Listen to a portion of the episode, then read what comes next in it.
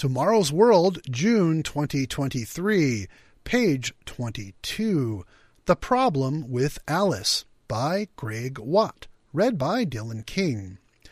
Alice Springs is a community in crisis, a crisis it shares with a multitude of communities, families, and individuals around the world.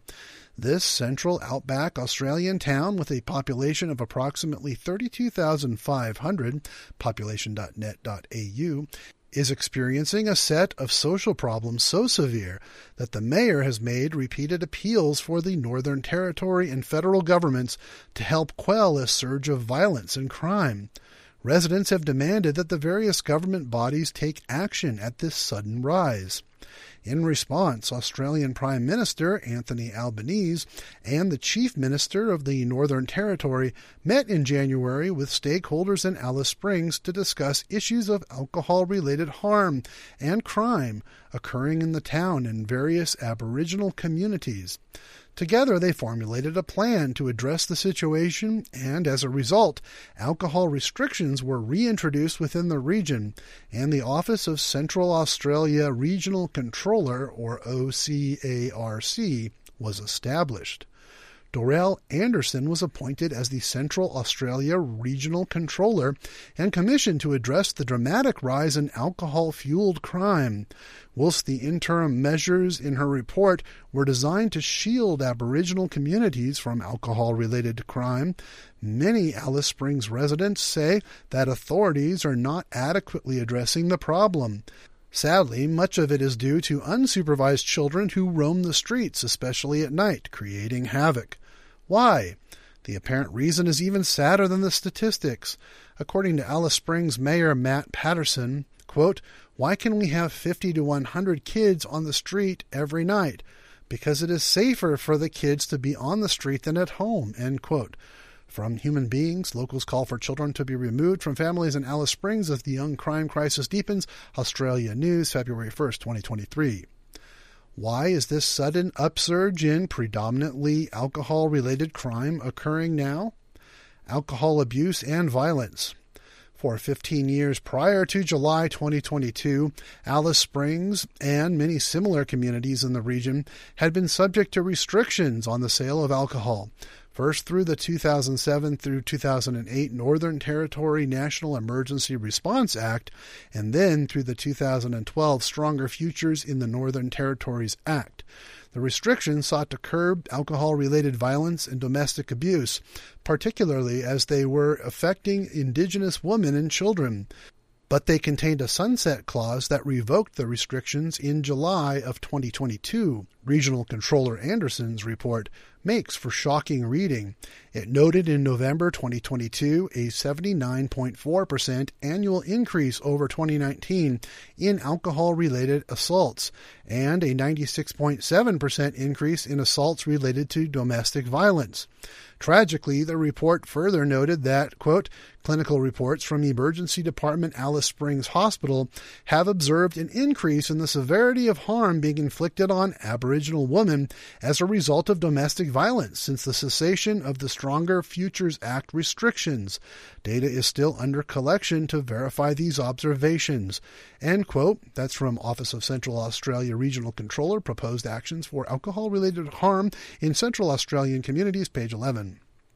Even more sobering is a sentence from the report's recommendations section, quote, we cannot continue to accept the levels of domestic and family violence leading to assaults on women who are presenting with horrific facial injuries, broken bones, fractured skulls, and in some tragic situations, even death. Page 14. Can the cycle be broken? Reading this report and watching the various news coverage of this situation is heartbreaking. An unbroken cycle of destructive behavior is having devastating effects on all the individuals, families, and communities concerned. Dorrelle Anderson's report identified the primary contributing factors as Aboriginal, quote, overrepresentation in the criminal justice system and in detention, poorer health outcomes, including life expectancy, child mortality rates, suicide rates, and child development, higher rates of alcohol and other drug AOD addiction and misuse, and poorer education and training outcomes, and fewer employment opportunities. Page 4. End of quote. The cycle is pervasive and multi generational. Each new generation grows up facing these entrenched factors, and very few avoid exposure and reaction to dysfunction within their families and communities. Parents succumb to the escapism that substance abuse provides, and their children are witnesses to the horrific harms that ensue.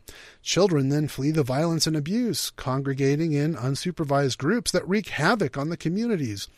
Frustrated, angry, and disillusioned children grow up with few or no role models who can guide them in a direction that would break the destructive cycle, so they follow in their parents' footsteps and succumb to the same escapist remedies.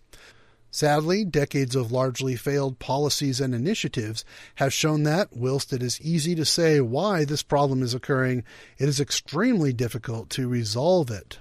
Again, quoting from Dorrelle Anderson's report, quote, we need to listen to the most vulnerable in our community and act with urgency to address the current crisis, but also tackle the extreme poverty and social disadvantage causal factors amongst this cohort. The disadvantage is complex and challenging and will require targeted policies and programmatic responses, particularly in early intervention and prevention supporting the family unit. End of quote from page 1. Family units most readily break down when people are trapped in the cycle of endemic poverty, which perpetuates itself over generations. For many children trapped in this horrendous situation, it is overwhelming and appears hopeless, leading some to lash out in anger and frustration, more often than not at those around them. They live the only way of life they have seen and experienced, the way of substance abuse and violence, perpetuating the cycle of harm and abuse. It would be distressing enough if this cycle only pertained to these Central Australian communities. However, whilst Alice Springs is experiencing a particularly severe cycle of cyclical dysfunction, global news sources show us that communities in all nations, rich and poor alike, are experiencing this same cycle to one degree or another. The damaging effects of the sins of the fathers are passed from each generation to every subsequent generation and will continue to be passed down until this seemingly endless cycle is broken. But will it ever be broken? All families will be blessed. The good news is that, yes, the cycle will end for the people of Alice Springs and for all the families of the earth, and it will end permanently. The Bible is clear that God will send Jesus Christ, who was preached to you before, whom heaven must receive until the times of restoration of all things, which God has spoken by the mouth of all his holy prophets since the world began. Acts 3 verse 20. To prepare for that end, God has commissioned His church to proclaim the good news of the kingdom of God to the whole world as a testimony to all nations, and then the end will come. Matthew 24, verse 14. And those of you reading this magazine can see that this work is indeed being done. The good news of Christ's imminent return is being preached, and God the Father will indeed send Christ back to planet Earth as King of Kings and Lord of Lords. Most importantly, Christ's return will herald the times of restoration of all things, as we read in Acts 3 and verse 21, which includes the functional restoration of the family unit. So few realize that God intends to bless, without exception, all the nations of this world, all the families of every background and ethnicity. This has always been his intention, a guaranteed promise found in both the Old and New Testaments. Consider these words of the Apostle Peter to the Jews of his day. Yes, and all the prophets from Samuel and those who follow, as many as have spoken, have also foretold these days. You are sons of the prophets and of the covenant which God made with our fathers, saying to Abraham, And in your seed all the families of the earth shall be blessed. Acts 3 verses 24 and 25. God loves all human beings of every race and tribe as his children, and he seeks to bless each and every one. And Jesus Christ himself is the seed Peter mentioned above. When Christ returns, his benevolent governance will promote unmatched blessings for every people. To the extent that they obey him and renounce their past ways, they will be blessed. We see this even today. Those who live in rebellion against God's ways cannot avoid a situation marked by repeated generational cycles of violence and abuse. It will never change unless those involved will change. At some point, if these cycles are to end, a circuit breaker must be tripped. Turning away from iniquities. That circuit breaker is Jesus Christ's return to govern this earth. Continuing to read in Acts 3, we find the Apostle Peter's words to some of the church's earliest converts. To you first, God, having raised up his servant Jesus, sent him to bless you, in turning away every one of you from your iniquities. Acts 3, verse 26. Herein lies the key to ending this cycle of destructive dysfunction and its attendant evils. Every human being needs to be taught how to live a better way, a way that creates genuine peace, ensures individual, family, and community safety, and guarantees a better future for all peoples. This ideal of functional families across all the earth should be considered one of the greatest blessings mankind could enjoy. Anderson's report makes the point clearly. Quote, the children who have been spoken to have unanimously voiced their hatred of alcohol and the harm it inflicts on their families. Their simple aspirations are to live in a normal place, have jobs when they are older, and be able to support their families with basic needs. Page 14. This is a universal desire, a cherished hope common to all reasonable human beings, men, women, and children alike. The only hope for this world, currently mired in a cycle of sin and destruction, is the promised seed, Jesus Christ. He is the ultimate role model, and under his government, restoration will begin. He has been tasked by his Father to initiate the times of restoration and to break this harmful cycle of personal and community destruction. The good news is that Christ will succeed.